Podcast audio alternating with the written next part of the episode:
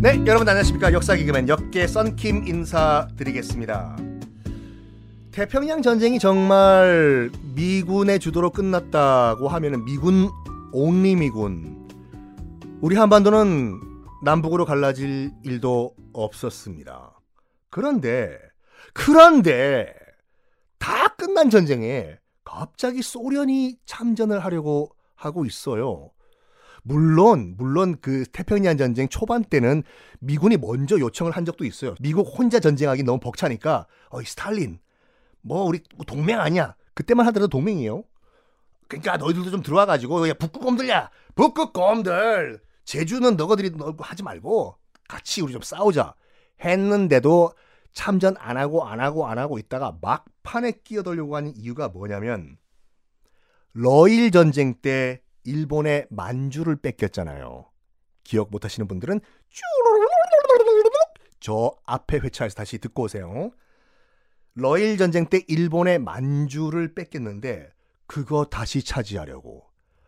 근데 문제는 뭐냐면 미국은 이미 공산주의 소련을 지금 그 당시 1945년 3월 4월 이때쯤 되면 미국은 공산주의 소련을 슬슬 적국으로 간주하기 시작을 했어요.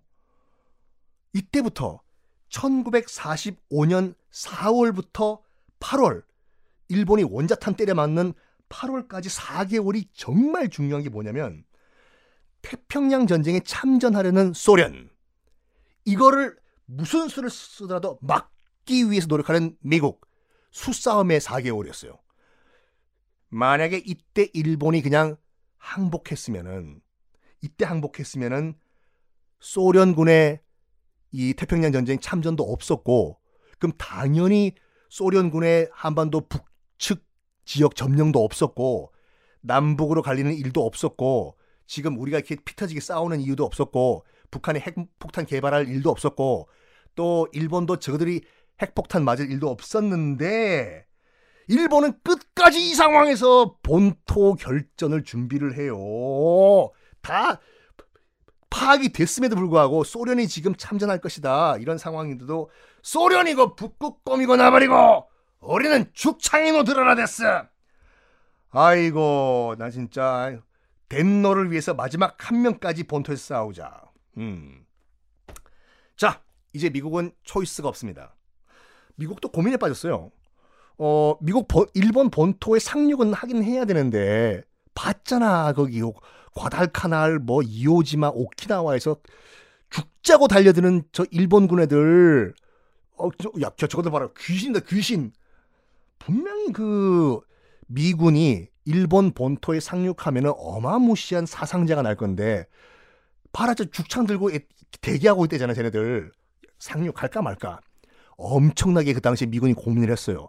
아, 확 저걸 확 그냥 상륙을 하긴 해야 되는데 어우, 중학생들도 죽창 들고 있네 저거 어떡하냐 저거. 아우. 그때 아까도 말씀드린 것 같이 미국은 이미 맨하탄 프로젝트라는 이름의 비밀 계획으로 원자 폭탄을 개발을 해 놓은 상태예요.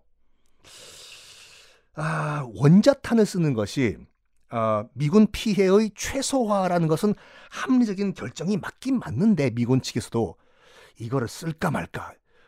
이거는 게임 체인저잖아요, 완전히. 지금까지 전쟁과는 전혀 다른 사랑, 상황의 전쟁을 만들어 버리는데. 그래서 미국 측에서는 어떤 얘기를 하냐면 마지막 최후 통첩 한 번 더 해보자. 이래요. 그래가지고 우리가 세계사 시간에 그렇게 달달달달달달달 미축 긋고 돼지꼬리 땡땡하고 외웠던 포츠담 회담에서 포츠담은 어디냐? 어디게요? 담다디 담다디 포츠담에 있나? 포츠담은 독일에 있습니다, 여러분. 1945년 7월 26일 독일 포츠담. 그 당시 그 당시는 벌써 독일은 히틀러가 자살하고 독일 그 유럽에는 2차 대전 끝난 상황이에요, 지금요. 그래서 연합군들이 점령을 한 독일 땅에 있는 포츠담에 모여 가지고 미국 주도로 아, 선언을 합니다. 그게 그 유명한 포츠담 회담의 포츠담 선언인데 일본이요. 지금이라도 죄를 뉘우치고 무조건 항복을 해라. 라고 최후 통첩을 보내요. 포츠담에서. 음? 근데 여기서라도 봐준 거 아니에요, 지금. 음. 지금이라도 항복하면 원자탄 안 떨어뜨릴 테니까 공식적으로 지금 그 회담을 통해 가지고 나이스하게 내가 젠틀맨 같이 부탁한다. 어? 지금 항복해라. 라고 최후 통첩을 했는데 일본 정부가 뭐라고 했는지 아세요? 시간을 두고 고려해 보겠다. 요딴 말을 한 거야 그 당시에 일본 정부가. 뭐? 여기서 이, 미국이 빡이 쳐버린 거예요. 뭐? yes no가 아니라 시간을 두고 고려해 보겠다. 이게 무슨 뭐 무슨 사업 deal하는 것도 아니고 그래가지고 열받은 미국 정부가 몰락 작전이라는 거를 추진해요. Operation Downfall이라고 하는데 말 그대로 몰락시켜 버리는 작전이거든요. 실행은 안 됐어요. 어떤 계획이었는지 한번 계획 한번 들어봐봐요. 그 당시에 미군 수뇌부에서 일본 10개 도시에 원자탄 10개를 떨어뜨린다. 일단 나머지 50개 중소도시에 생화학탄을 떨어뜨려 가지고 박살을 내버린다. 그리고 또 일본 본토에 6,000대의 B-29 폭격기를 띄워 가지고 융단 폭격을 한 다음에 논밭에는 제초제를 뿌려 가지고 다시는 논 농사 밭농사 못 짓게 만들어 버린다. 무슨 말이냐면 지구상에서 일본이라는 나라를 지워버린다 작전이에요 이게요. 핵폭탄 10개에 B-29 6,000대 가지고 융단 폭격을 하고 논밭에는 싸그리다 제초제를 뿌려가지고 굶어 죽어라. 다행인지 모르겠지만 어쨌든 간에 실행은 안 돼요. 다 Operation Downfall이. 왜냐면 미국에서도 너무 잔인하다라는 논란이 있어가지고 그러면 원자탄 두 발로 끝내버리자라는 어떻게 보면 약간 자비로운 결정을 내린 거죠. 아니 그 몰락 작전에 비교해 봐봐요. 여기서 여기에 비하면 나가사키 히로시마의 한 발 한 발은 자비로운 거예요. 그냥 이걸 끝내자 하는 건. 그래서 결국 1945년 8월 6일 오전 8시 15분 출근 준비를 하고 있던 히로시마에 이 인류 역사상 첫 원자 폭탄이 떨어집니다. 네. 인구 35만의 히로시마 인구 중 나중에 뭐 방사능 피폭까지 포함돼 가지고 절반이 사망을 하죠. 그때 딱 그날 그 히로시마의 원자 폭탄이 떨어진 이후에 직후에 살아남은 무전병이 도쿄의 긴급 무전을 때려요. 딱 여섯 글자요. 히로시마 전멸. 근데 도쿄에서는 믿지는 않았던 것이 뭐냐면 어떻게 난데 그래요? 폭탄 하나 가지고 도시 전체가 날라가 폭탄 하나 가지고 어떻게 도시가 다 날아가냐? 이 말도 안 된다라고 안 믿어요 도쿄에서 수뇌부가. 그래서 근처 군부대에서 군 화약고가 터진 걸로 착각을 하거든요. 이제 문제는 뭐냐면 이제 핵폭탄 딱 떨어졌을 때 죽은 게 문제가 아니라 이제 2차 피해가 보통 더 큰 문제죠. 이제 화상과 방사능 시민들이 난리가 난 거죠. 괴로움에. 그 죽기 전에 했던 말이 지 미즈, 미즈, 미즈구다사이라고 했지 않습니까? 미즈가 일본말로 물이거든요. 그 방사능 픽폭당하면 그렇게 목이 마른 상태에서 죽는데요. 그래서 미지구다 사이 미지구다 사이에서 다 강물로 뛰어들었대 물 먹으려고요. 여기에 이제 의사들이 와도 손을 쓸 수가 없는 거지 이런 본 적이 없으니까 이거 방사능 픽폭을요. 그때 일본 정부가 내놓은 해결책이라는 게 뭔지 아세요, 여러분들? 환부에 다친 곳에 간장 발라라. 이거예요, 진짜. 간장 발라라. 히로시마의 원자폭탄이 떨어진 후에 16시간 후에 미국 정부는 공식적으로 성명을 내놔요. 일본은 진주만에서 이 전쟁을 시작했다. 그리고 몇 배가 되는 보복을 받았다. 일본은 무조건 항복하라. 그렇지 않으면 유례가 없는 파괴의 소나기를 맞을 것이다. 라고 그 당시 미국의 트루만 대통령이 성명을 발표하거든요. 그런데 이게 8월 6일 날 히로시마에 원자폭탄이 떨어졌었습니까? 이틀 후에 갑자기 소련군이 선전포고를 하더니 치고 들어와요. 갑자기. 미국도 당, 황당한 거지. 아니 원자폭탄 떨어졌으면 다 끝난 전쟁인데 뭐라고?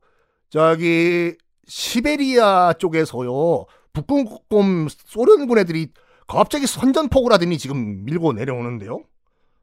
이야, 이 스탈린이 정말 옛날부터 준비를 많이 한 거예요. 이게 즉흥적인 결정이 아니라 그 당시에 그 일본 관동군이라고 해가지고 일본 만주 지역에 70만 대군이 주둔하고 있었거든요.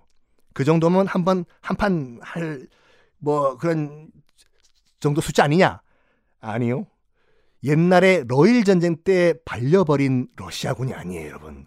지금의 소련군은 독소 전쟁, 그러니까 2차 대전 때 그 스탈린그라드 전투 막 기타 등등 기타 등등 여기에 닳고 닳은 전쟁 machine 돼 있는 소련군들이에요.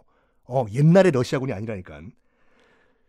시베리아에서 소련군 스탈린이 150만 대군을 밀어붙이는데 출동을 시키는데 이게 폭풍 작전이라고 불렸거든요. 무려 그러니까 소련군 150만, 일본 관동군 75만. 일주일 안에 일주일 안에 1000km를 밀어버려요. 그 소련군이 일본군을요. 막 일본군은 손도 못 쓰고 어 난다 그래요. 뒤로 후퇴를 하는 상황이죠. 옛날에 소련군이 아닙니다. 일본군 작살이 나버려요. 1000km를 밀고 들어온다니까요. 만주적으로. 바로 이 순간, 지금 이 순간 1945년 8월 8일 소련의 태평양 전쟁 이 선전포고가 얼마나 우리한테는 큰 의미가 뭐냐면 바로 이 순간 선전포고하는 순간 한반도는 반쪽이 나는 운명이었어요. 승전국의 그런 그 권리로 북한 땅을 북한 북측을 한반도를 점령을 해버린 거기 때문에 그리고 여기서도 일본이 포기를 해야 되는데 군 화약고가 터졌다느니 이딴 소리하고 한제 있는 상황이지 습니까 미국에서도 야 한 발 더 떨어뜨려 해가지고 3일 후에 나가사키에 원자 폭탄이 한 발 더 떨어집니다. 아 드디어 일본 히로이토 덴노는 무조건 항복을 하기로 결정을 하는데 일본 군수 내부에서 구테타를 일으켜요. 이거는 잘 알려지지 않은 상황인데 구테타를 일으켜요. 뭐냐면 덴노고 모시기고 나발이고 우리가 지금까지 어떻게 싸운 전쟁인데 겉단 핵폭탄 두 개 가지고 항복을 한단 말인가. 끝까지 싸울 거야. 죽을 때까지. 그래서 결사항전을 외치는 특히 이제 일본 육군 이 지도부에서 구테타를 일으키거든요. 어느 정도 구테타였냐면 어, 이 덴노 히로히토 덴노가 항복 선언문을 쭉 작성을 해요. 이걸 NHK 방송을 통해 가지고 라디오를 통해 가지고 녹음을 한 다음에 이걸 방송을 하려고 했거든요. 어, 일본 그 덴노 황궁에 녹음을 하러 온 NHK 기술팀, 녹음 기술팀을 납치를 해버려요. 일본 육군 지도부가. 그리고 아예 NHK 본사까지 점령을 해버려요. 아예 방송국 점령하라고. 그렇지만 이 구테타군은 바로 진압이 돼버리고 만약에 야 그 구테타 만약에 구테타군이 그 구테타를 성공했으면 나 이거 생각하기도 싫어 진짜. 어쨌든 간에 그런 우여곡절 끝에 일본 히로이토 덴노가 쓴 항복 선언문이 일본 NHK 라디오 방송을 타고 나가는데 그거를 일본 애들은 옥음 방송이라고 해요. 옥음이 뭐냐면 옥구슬 같은 목소리 즉 덴노의 목소리를 옥음이라고 하는데 옥음 방송 들으면서 뭐 펑펑 울었다고 하죠. 이럴 수가 없다. 우리 대일본 제국이 항복이라니. 자, 그날이 바로 1945년 8월 15일 일본 패전일. 우리는 광복절이죠. 그때 덴노의 목소리가 라디오를 타고 나갑니다. 자, 드디어 9월 2일 도쿄만에 도쿄만에 군함이 한 척 들어오거든요. 상당히 의미가 있는 데예요. 어떤 배인가 다음 시간에 공개하겠습니다.